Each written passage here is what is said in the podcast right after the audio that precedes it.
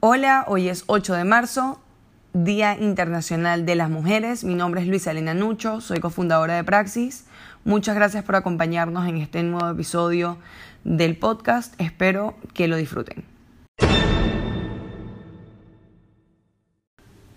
El primer Día Internacional de la Mujer se conmemoró el diecinueve de marzo de mil novecientos once en Alemania, Austria, Dinamarca y Suiza.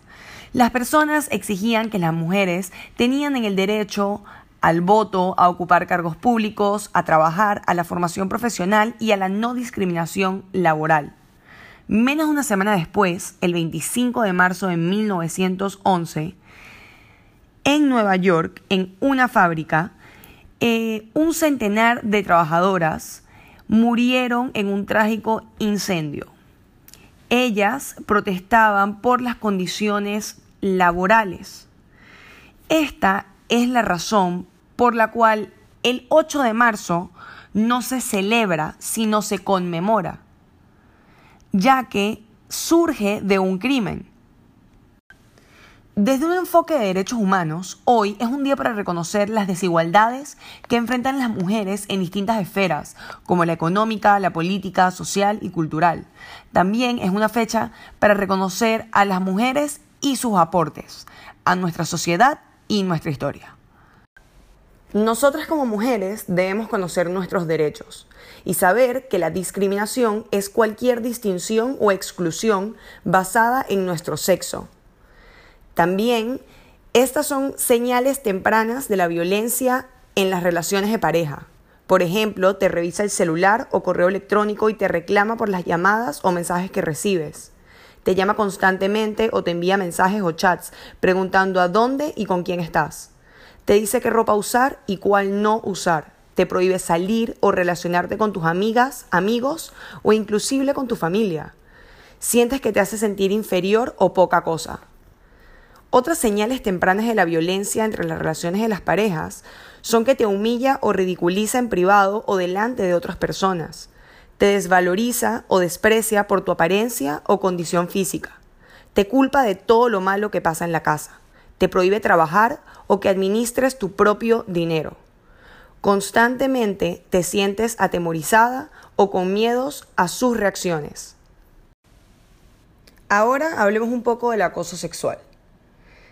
Es todo acto o conducta de carácter sexual no deseada que interfiere en el trabajo, en los estudios o en el entorno social, que se establece como condición de empleo o crea un entorno intimidatorio o que ocasiona a la víctima efectos nocivos en su bienestar físico o psicológico.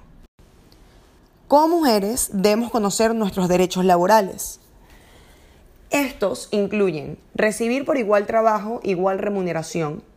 Está prohibido solicitar pruebas de embarazo para acceder a un empleo.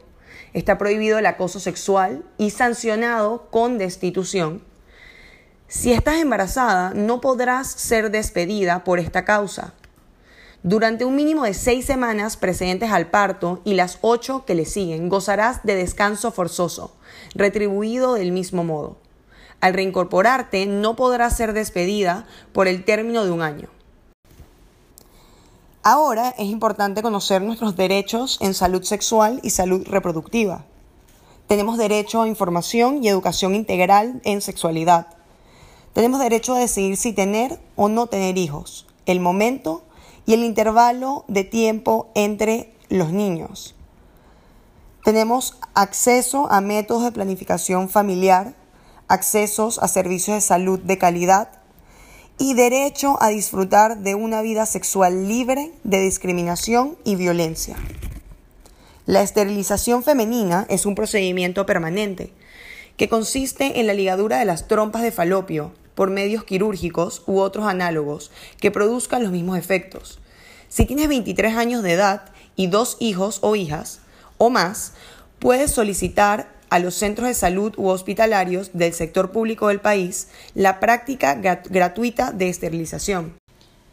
Algunos de nuestros derechos políticos son votar en todas las elecciones y poder ser elegibles, participar en la formulación de las políticas gubernamentales y en la ejecución de estas, ocupar cargos públicos y ejercer las funciones públicas en todos los planos gubernamentales, participar en organizaciones no gubernamentales que se ocupen de la vida pública y la política del país.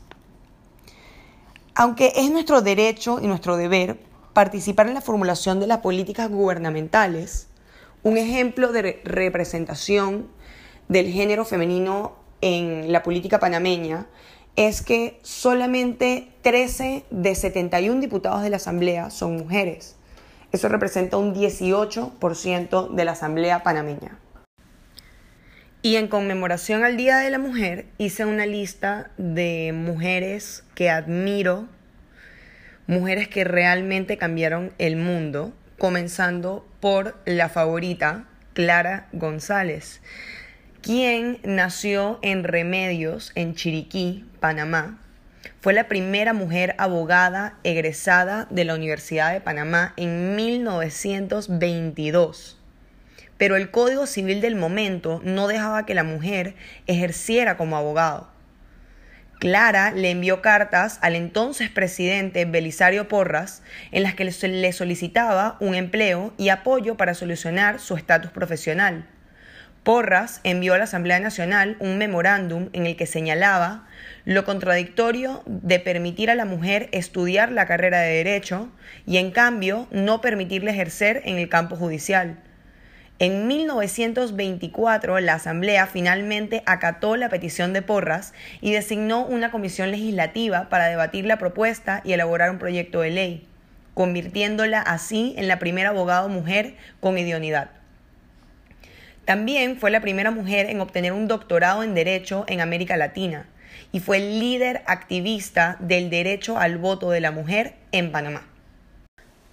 Otra mujer pionera es Carmen Clemente Travieso.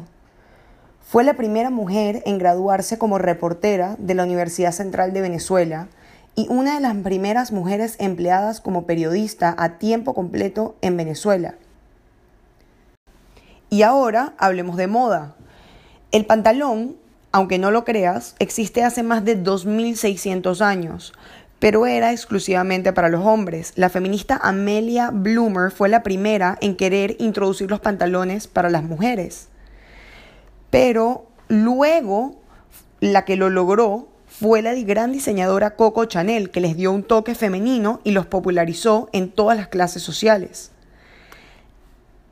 La primera mujer en Puerto Rico en usar pantalones fue en mil novecientos diecinueve y se llamaba Luisa Capetillo Perón, una mujer muy interesante para que la investigues. Y para terminar, les cuento que hoy compartimos un Praxis muy especial con contenido feminista eh, de mujeres increíbles que cambiaron el mundo. Si quieres que te lo enviemos, Eh, envíanos un mensaje a holapraxis arroba gmail punto com. No olvides también comentarnos qué te pareció el programa, cómo podemos mejorar. Eh, y si te gusta el podcast, cuéntale a todos tus amigos para que se lo bajen y pasen el tranque con nosotros. Muchas gracias y nos vemos en el próximo episodio de Podcast de Praxis.